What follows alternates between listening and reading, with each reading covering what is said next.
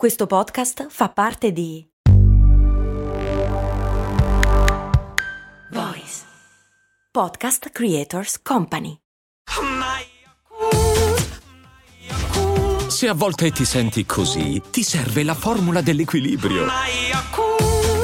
Yakult Balance, 20 miliardi di probiotici LCS più la vitamina D per ossa e muscoli. Come si organizza un evento sportivo in una città che si prepara alle Olimpiadi? Il caso di Milano e gli europei di basket.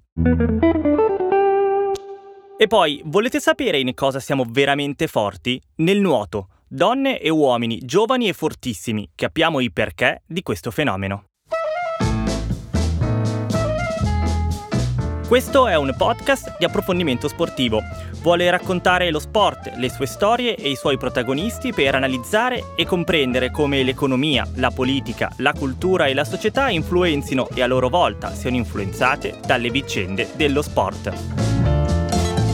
Questo podcast è per chi vuole sentire parlare di sport senza bandiere, preconcetti, semplicismi e titoli grossolani, vivendo lo sport per quello che è, parte integrante della nostra realtà quotidiana.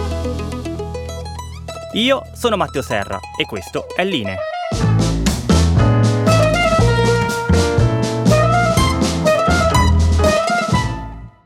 Ogni puntata di Line verrà aperta da un giro del mondo in cui mettere insieme le principali notizie sportive della settimana. In questi primi giorni di settembre abbiamo due nazionali impegnate in competizioni importanti. A Milano si sta giocando uno dei gironi degli europei di basket, chiaramente quello con l'Italia. Una nazionale che ha perso il suo giocatore simbolo Gallinari prima dell'inizio per un pesante infortunio al ginocchio, ma che è comunque nelle condizioni di poter stupire. Nelle prime due partite ha ottenuto una vittoria e una sconfitta e lascia a voi il compito di scoprire il risultato della terza partita con l'Ucraina. Oltre all'Ital Basket, anche la nazionale maschile maschile di pallavolo si sta dando da fare. In questo caso per i mondiali. L'Italia è una nazionale molto forte, campione d'Europa in carica e ha già strappato il pass per i quarti di finali e quindi continua a coltivare il sogno di tornare in vetta al mondo, un titolo che manca dal 1998. Intanto chissà che possa essere di buon auspicio il successo delle ragazze della nazionale femminile sempre di pallavolo under 19 agli europei. Una vittoria in finale per 3-2 sulla Serbia e ottavo titolo in assoluto. La principale notizia della settimana comunque arriva dagli US Open di tennis, dove è andata in scena l'ultima partita della carriera di Serena Williams. Prima del torneo aveva annunciato che questo sarebbe stato l'ultimo della sua vita sportiva e quindi, dopo l'eliminazione ai sedicesimi contro Tomijanovic, Serena ha scritto la parola fine. Una carriera iniziata nel 1997 e finita a 41 anni, in cui ha vinto 23 titoli dello slam, il numero più alto considerando anche gli uomini, e in cui per molti anni è stata la dominatrice assoluta del tennis femminile. Se sul piano sportivo soltanto Steffi Graf può contenderle il titolo di più grande giocatrice di sempre, il personaggio Serena Williams non ha uguali. Fin da quando ha esordito poco più che ragazzina ha rappresentato una ventata di novità nel tennis mondiale, diventando negli anni non solo con le sue vittorie ma anche con le sue dichiarazioni, il suo look e le sue scelte professionali e personali un esempio di coraggio e di forza, un punto di riferimento per le ragazze, le donne e le madri di tutto il mondo. Nella conferenza stampa a fine partita, in un clima di grandissima commozione, ha voluto ringraziare soprattutto sua sorella maggiore Venus, che ha avuto un ruolo chiave nella sua carriera. Senza Venus non ci sarebbe stata nessuna Serena, ha detto in lacrime, la degna chiusura per una grandissima, ma grandissima, dello sport mondiale. Restiamo negli Stati Uniti e passiamo dalla racchetta alla mazza da baseball per segnalare una decisione che può essere a suo modo rivoluzionaria. L'associazione giocatori della Major League Baseball, il principale campionato americano, ha deciso di far entrare nel loro sindacato anche i giocatori delle leghe inferiori. Questa decisione arriva dopo decenni di lotte e di denunce dei giocatori minori che lamentano condizioni di lavoro e soprattutto stipendi non adeguati. Una scelta quindi che dà nuova forza ai giocatori all'interno di un contesto in cui da anni c'è molta tensione tra le società e i giocatori. Molti commentatori americani hanno definito questo il primo passo di un cambiamento storico nei rapporti di lavoro nel baseball. Dallo stesso contesto arrivano anche i nuovi investitori del Milan. Prima dell'estate la squadra è passata dal fondo Elliott a quello Redbird e in queste settimane è arrivata la chiusura ufficiale dell'operazione e anche la comunicazione che tra i nuovi investitori c'è anche il fondo Yankee Global Enterprise, proprietaria dei New York Yankees e in cui investono personalità come LeBron James, Drake, Dr. Dre e Billie Eilish. Torniamo quindi in Italia perché tra il weekend passato e quello che ci aspetta il gota del motorsport mondiale arriva da noi. Questo fine settimana si è corso a Misano il Gran Premio di San Marino e della Riviera Romagnola, gara che si è conclusa con una grande doppietta italiana firmata Bagnaia primo e Bastianini secondo, con Marini al quarto posto. Con questa vittoria Bagnaia prova a rilanciare le sue ambizioni di titolo mondiale ed è qualcosa di molto importante per la MotoGP italiana, alla ricerca di un nuovo campione dopo il ritiro di Valentino Rossi. Con umore invece diverso arriva la Ferrari alla gara di casa a Monza. Il mondiale di Formula 1 ha preso decisamente la strada di Verstappen, campione in carica e vittorioso anche nell'ultima gara in Olanda. Con questa sono 10 le vittorie stagionali per lui e con 109 punti di vantaggio su Leclerc l'olandese può quasi iniziare il conto alla rovescia per la vittoria del mondiale. In Ferrari è stato un weekend con l'ennesima polemica sulle strategie di gara e la cosa migliore che possa cercare di fare in questo momento è regalare una vittoria ai suoi tifosi nel Gran Premio di casa, appunto a Monza. E chiudiamo con il calcio, con due storie che ci ricordano che anche per i calciatori la vita può essere complicata. Il primo caso riguarda Paul Pogba, giocatore francese che quest'estate è tornato alla Juventus. Finora non ha ancora messo piede in campo a causa di un infortunio, ma comunque ha attirato l'attenzione su di sé. Secondo quanto emerso, infatti, Pogba avrebbe esporto denuncia contro un gruppo di persone, di cui fa parte anche suo fratello Mattias, che ha provato a estorcergli 13 milioni di euro come pagamento della protezione attenzione ricevuta in questi anni. A ritorno da una partita, ha raccontato Pogba, è stato sequestrato in casa sua da un gruppo di persone armate che lo avrebbero invitato a pagare questi soldi. Sempre francese è il protagonista del secondo esempio, Antoine Griezmann. Lui oggi gioca nell'Atletico Madrid, ma è in prestito dal Barcellona. In questo inizio di stagione ha già fatto due gol, eppure non ha mai giocato per più di 30 minuti in una singola partita.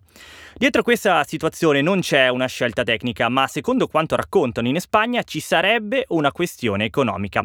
Pare che se Griezmann dovesse giocare più di 45 minuti nel 50% delle partite della stagione, stagione, l'Atletico Madrid sarebbe costretto a comprare il giocatore dal Barcellona per 40 milioni. L'Atletico Madrid quindi, per evitare di doverlo fare, ha deciso che Griezmann entrerà sempre negli ultimi minuti, nonostante i suoi gol e le buone prestazioni, gli assurdi paradossi del calcio moderno. Sul piano sportivo, il grande protagonista dell'estate è stato il nuoto. Tra mondiali prima, europei poi, le donne e gli uomini hanno ottenuto risultati eccezionali. Un movimento fatto di atlete e di atleti giovani, vincenti e pieni di belle speranze. Si può quindi considerare il nuoto un'isola felice dello sport italiano? Quali sono i meriti della federazione? Ne ho parlato con il giornalista Luca Soligo, che segue le vicende del nuoto mondiale da anni, ne scrive su Corsia 4 e sull'ultimo uomo e ha anche scritto un libro dedicato al nuoto, Ritratti di nuoto, edito da Sport Italia Edizioni. Abbiamo fatto il punto della situazione partendo da ciò che più lo ha stupito tra i tanti successi di quest'estate. Di tutta quest'estate sicuramente l'highlights è la vittoria di Ceccon nei 100 dorsai mondiali con il record del mondo, perché credo che quello sia stato proprio il momento nel quale il nuoto italiano ha capito di avere una dimensione oltre a quella che era una dimensione di, di forza in crescita cioè lì si è capito proprio che c'era qualcosa di, di più dietro a tutto il movimento, perché fare un record del mondo, battere un record del mondo anche abbastanza importante come quello dei 100 d'orso, che è una gara comunque tra le più, tra le più importanti, in una finale di un mondiale per un atleta italiano è una cosa, diciamo, eh, inedita. Quindi sicuramente lì abbiamo capito di avere intanto un, un, atleta che può definire sicuramente un'epoca del nuoto italiano. Questo per quanto riguarda, diciamo, sia a livello europeo che il mondiale. Solo per l'europeo, guarda, ce ne sono stati talmente tanti di momenti che è stato un europeo talmente vincente che sceglierne uno è un po' difficile. Forse sceglierei una delle gare di Martin Enghi eh, o il 100 rana o il 50 rana perché lui insieme a Ceccon diciamo che sono i volti di questa nazionale, i volti nuovi di questa nazionale. Ed è un atleta che è forse quello più carismatico di tutta la nazionale, è quello che secondo me dà un'idea eh, anche ai giovani, ai bambini di divertimento nel nuoto che non è così facile nel senso che il nuoto è vissuto più che altro come uno sport di fatica. Quello che fa Martinenghi lo fanno anche altri, ma lui in particolar modo sembra proprio divertirsi nella gara e secondo me è un bel diciamo, messaggio per chi magari da bambino, da ragazzino vuole approcciarsi al nuoto e dire ma forse mi piacerebbe fare questo sport invece che un altro. Abbiamo parlato di Martinenghi e Ciccone in relazione del loro possibile rapporto con i bambini, ma loro comunque sono giovanissimi perché parliamo di un 2001 e del, un 1999 e forse il loro punto di riferimento è Paltrinieri che ormai eh, siamo abituati a sentire, i suoi successi da più di dieci anni, ma comunque parliamo di un nuotatore che ha neanche 30 anni. Questo denota cosa del movimento del nuoto italiano? Il fatto forse di avere una profondità importante, come si vede anche dai tanti successi ottenuti nelle staffette, quindi insomma non sono dei singoli campioni, ma è un movimento ampio. Sì, quello che differenzia questa ondata di nuoto italiano da tutto quello che c'è stato prima è proprio questa angolatura. Dal 2019 in poi l'Italia è stata una squadra e non soltanto uno o due atleti forti. Il nostro medagliere precedenza è sempre stato trainato da uno o due atleti. Abbiamo avuto la fortuna di avere 15 anni di Federica Pellegrini che in tutte le manifestazioni portava la sua medaglia, lo su più di una medaglia. Poi abbiamo avuto Magnini, abbiamo avuto in precedenza Rosolino, Fioravanti, ma erano sempre eh, uno o due campioni che facevano da soli il medagliere dal 2019 in poi abbiamo avuto l'espansione di questa cosa. Sicuramente Paltrinieri è il capofila di questo movimento perché lui intanto è riuscito ad avere una continuità che altri campioni purtroppo non sono riusciti ad avere. Prendiamo l'esempio proprio di Magnini che è stato campione del mondo per due volte nei 100 stile però sua, il suo grosso exploit è stato di qualche anno. Invece Paltrinieri sono già dieci anni che è sulla cresta dell'onda, continua a vincere medaglie importanti, continua a vincere ori mondiali, lui è sul podio degli europei da dieci anni praticamente. E ha ancora possibilità di, di fare carriera, insomma, non è tutt'altro che, che vicino a concludere. Sì, sì, ha ancora possibilità anche perché eh, lui ha diciamo, fatto delle scelte molto intelligenti nella sua preparazione e si è spostato anche sulle acque libere, quindi diciamo che ha la possibilità sicuramente fino a Parigi, per, almeno fino a Parigi, di essere forte competitivo sia in vasca che in acque libere, poi molto probabilmente dovrà fare una scelta. E io penso che la scelta ricadrà appunto solo sulle acque libere per quello che sta dicendo in questo periodo, sono la sua vera passione eh, possiamo parlare di successi che non arrivano soltanto dal eh, reparto maschile, ma anche da tutto il lato femminile, perché dopo 15 anni di Federica Pellegrini che si era presa la scena diventando la protagonista assoluta, Prima ancora che finisse, perché già alle scorse Olimpiadi abbiamo iniziato a conoscere eh, Benedetta Pilato, che è forse è la nuova Pellegrini, perché anche lei è giovanissima, come era giovanissima Federica Pellegrini quando ha iniziato Benedetta Pilato 2005, quindi siamo lontani ancora dai suoi vent'anni e parliamo già di un atleta due volte campione del mondo, ha vinto anche gli europei, ha avuto anche, se vogliamo, l'altro lato dello sport con la delusione alle ultime Olimpiadi e come lei comunque anche Margherita Panziera, Simona Quadrella, insomma sono tante anche dal punto di vista femminile. Sì, è vero, è assolutamente lì dove facevamo un po' più fatica forse a trovare continuità nella nella costruzione di una squadra, adesso ci stiamo trovando anche quella come Movimento Italia, perché per anni appunto tutto il movimento è stato sulle spalle sia maschile che femminile, in realtà è stato sulle spalle di Federica Pellegrini, eh, basti guardare anche le staffette, cioè se non c'era Federica Pellegrini nella staffetta, la nostra staffetta perdeva 5-6 posizioni in qualsiasi manifestazione europea o mondiale. Quest'anno gli europei, le staffette italiane sono andate tutte in finale, eh, sono arrivate ai piedi del podio, anche senza Federica Pellegrini, ci sono delle giovani che stanno salendo finalmente con dei tempi interessanti anche nei 200 stile, dove per anni appunto abbiamo avuto lei a tirarci fuori dai guai in sostanza. E sicuramente Benedetta Pilato è un po' la punta dell'iceberg, è un talento molto diverso da quello di Federica Pellegrini perché innanzitutto fa un altro stile, fa la rana e non lo stile libero, è una forza molto più esplosiva. Diciamo che all'inizio della sua carriera, quando a Guangzhou si è presentata da diciamo quasi sconosci- semi sconosciuta e è arrivata all'argento mondiale, eh, si pensava potesse essere un po' un fuoco di paglia perché la sua nuotata era estremamente frequente, faceva un 50 rana quasi, non dico in apnea, ma quasi senza neanche respirare, nei 100 non era allo stesso livello, invece in questi due o tre anni passando anche, come dicevi, dalla delusione olimpica, si è trasformata in una centista forse ancora più solida rispetto a quanto non lo sia nei 50. È un atleta che anche lei è in crescita nonostante l'età sia, insomma, deve compiere 17 anni, quindi è veramente ancora una ragazzina. E con lei molte, ce ne sono molte altre, su tutte direi Simona Quadarella. Adesso siamo in finale spesso e volentieri anche con le ragazze, anche ai mondiali, e questo è molto importante per il movimento. Quando si parla del, del, principale sport eh, italiano, ovvero il calcio, molto spesso si sottolinea la difficoltà nel far emergere i giovani talenti. In generale possiamo vedere questa problematica nell'Italia, il classico non è un paese per giovani. Invece noi stiamo parlando di atlete e di atleti giovanissimi e vincenti e quindi è logico vederci dietro un lavoro di chi coordina tutto quanto, ovvero la federazione.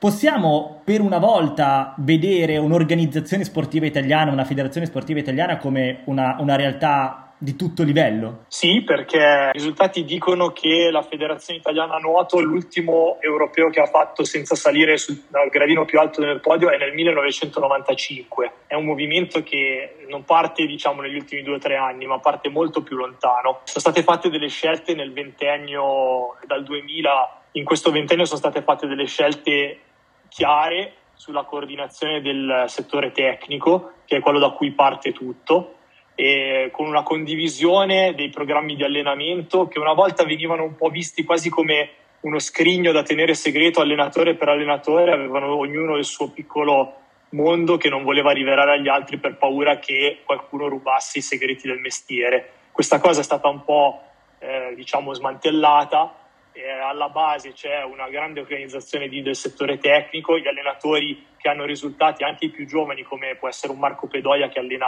che è molto giovane, non ha neanche 40 anni, allena Martinenghi, lui va a fare i corsi di formazione e di aggiornamento per gli altri allenatori e parla della sua esperienza con un atleta di altissimo livello agli allenatori che magari allenano le categorie giovanili, che si fanno un'idea di quello che è il processo per crescere un ragazzino da quando è nelle categorie di esordienti, esordienti B, esordienti A, che significa 10-12 anni, fino a quando poi va alle Olimpiadi. Come fa la federazione ad arrivare su tutti i talenti? Certo c'è un lavoro locale che dalle, dalle singole piscine passa a realtà sempre più grandi fino ad arrivare ai massimi livelli. Come si fa a trasmettere, a curare un talento e fare in modo che, oltre magari a quelle che sono dote naturali, e quindi insomma banalmente non perdere un ragazzo, fare in modo che, che coltivi la sua capacità? Allora, la federazione ha puntato molto sul non bruciare le tappe in questi anni, nel senso che una volta era usanza quando c'era un atleta categoria junior, quindi ti parlo di atleti di 15-16 anni, molto forte, prenderlo e portarlo direttamente in un centro federale con un tecnico federale. Ora si tende a lasciarlo al, al tecnico di origine, perlomeno per fare tutta la sua carriera giovanile.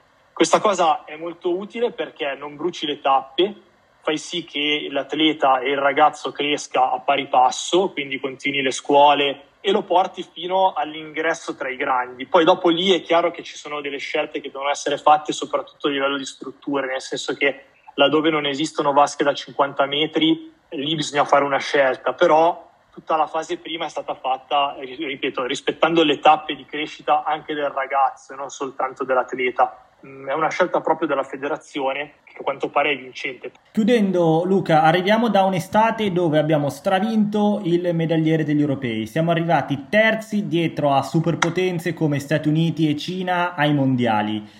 Mancano due anni alle Olimpiadi di Parigi 2024, in mezzo ci saranno nuovamente dei mondiali. Insomma, come, come, ci dobbiamo arrivare? Ci dobbiamo arrivare che, insomma, se non arriviamo almeno terzi eh, come, medagli- come, medagliere nel nuoto a Parigi 2024 possiamo rimanere un po' delusi? Cioè, siamo così forti? Quando si arriva ai mondiali, nazioni come gli Stati Uniti, come l'Australia, come la Cina tendono sempre ad avere il picco della loro prestazione, sono molto bravi ad arrivare eh, bene nell'anno delle Olimpiadi e magari i mondiali quelli intermedi li fanno un po' meno bene perché è un periodo per loro lontano dalla, dall'obiettivo primario che è quello delle Olimpiadi. Quindi detto questo però è chiaro che ci si aspetta da, da Parigi la, direi la migliore Olimpiade che l'Italia possa fare nella sua storia perché noi avremo ancora la generazione di paltrinieri ancora possibile eh, vicino al podio in zona medaglia per dare forse l'ultima grande Olimpiade della sua carriera. E poi avremo tutti questi talenti in crescita che sono ormai stabilmente nelle primissime posizioni mondiali, perché c'è Con Martinenghi, perché è Pilato, e poi ce ne sono tanti altri, le staffette, la staffetta 4% stile, la 4% mista maschile, sono ormai realtà che sono consolidate, quindi ci si aspetta la medaglia da tutte queste realtà e ci si aspetta l'Olimpiadi migliore di sempre. Poteva già esserlo quella di Tokyo, ci è un po' mancato l'oro e Parigi sarà sicuramente su questa linea e molto probabilmente arriverà anche quella medaglia d'oro che a Tokyo non c'è stata. Speriamo anche più di una. Abbiamo aperto la puntata citando gli europei di basket e adesso ci torniamo, non sul piano tecnico ma organizzativo. Come vi dicevo, uno dei gironi si sta giocando a Milano. La connessione Milano e sport non è banale di questi tempi, dato che tra poco più di tre anni Milano ospiterà le Olimpiadi invernali, un evento chiave per il futuro prossimo della città. Si sente la pressione? C'è la sensazione di non poter sbagliare? L'ho chiesto a chi ha il compito di tirare le fila della situazione, ovvero l'assessore allo sport, alle politiche giovanili e al turismo del comune di Milano, Martina Riva, a cui ho domandato per iniziare se esiste la pressione delle Olimpiadi. Senza dubbio l'appuntamento olimpico del 2026 influenza e soprattutto dà il quadro entro il quale eh, costruiamo giorno, giorno, dopo giorno la dimensione sportiva della città, se posso usare questo, questa espressione.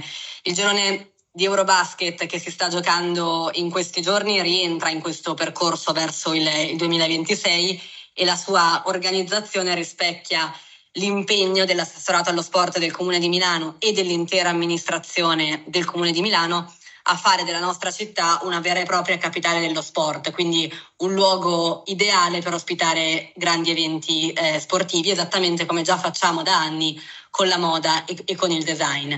Quando poi eh, si ospitano, quindi si ha il, il, merito e la fortuna di ospitare manifestazioni del livello del campionato europeo di basket, nessun elemento può ovviamente essere lasciato al caso.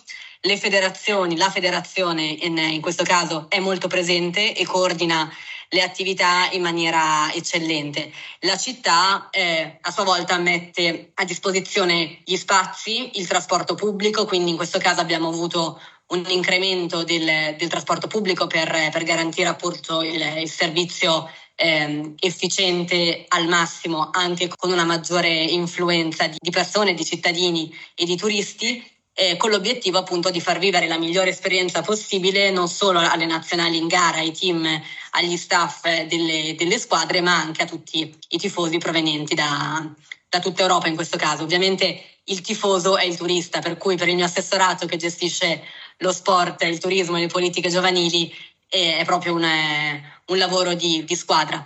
Parlavi poi di pressione degli occhi di tutto il mondo addosso, eh, ovviamente sì, ma più che di pressione parlerei di senso di responsabilità, mm. cioè Milano può e deve fare molto sul fronte dello sport, come dicevo, come ha già fatto negli anni passati con la moda e con il design e non solo, e quando parliamo di sport io parlo sempre di sport di base e di sport um, agonistico.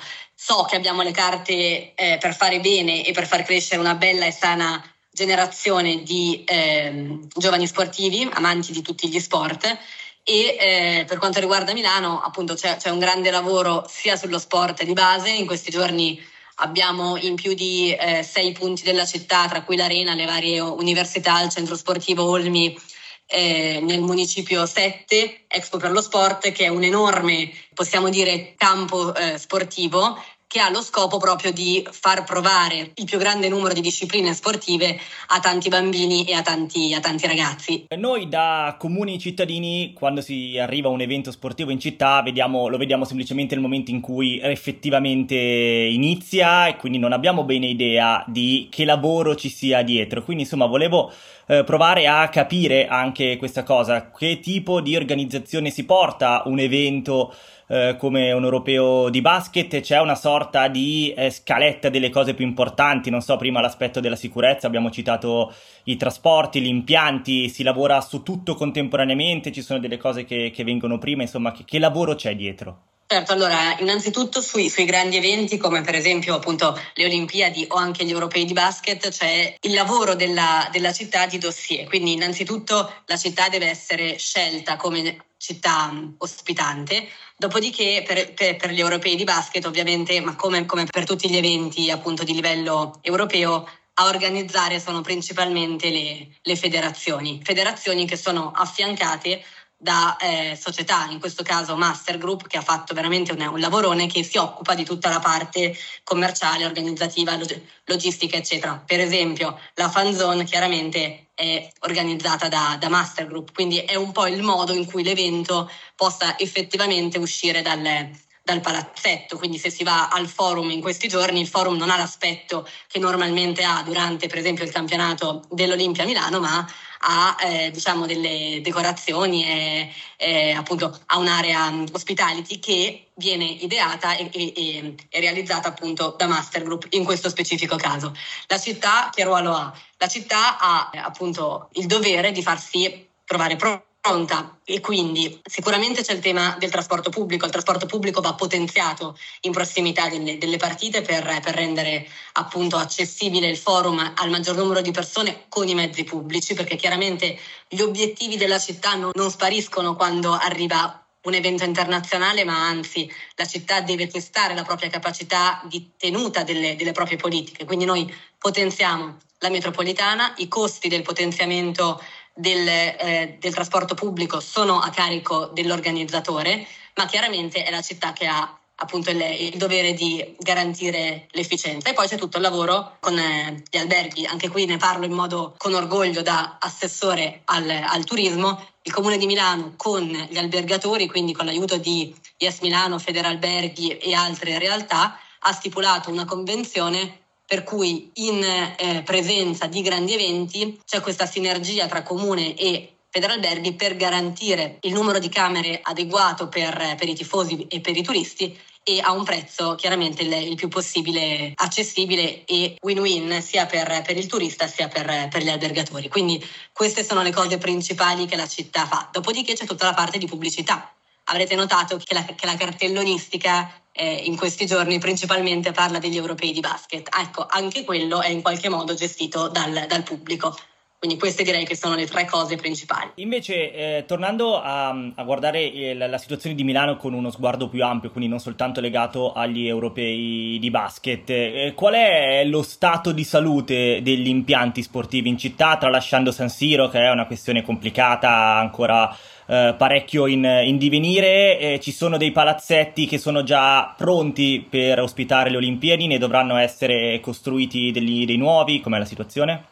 Certo, allora nel dossier mm, olimpico consegnato nel, nel 2019 gli impianti presenti sono appunto tre, San Siro dove si celebrerà la eh, cerimonia di, di, apertura che come sappiamo è eh, sufficientemente a posto anche se probabilmente verranno fatti dei lavori appunto per, per garantire l'efficienza massima eh, in, in, sede olimpica, dopodiché verranno costruiti i due palazzetti del Pala Italia e del, del Pala Sharp.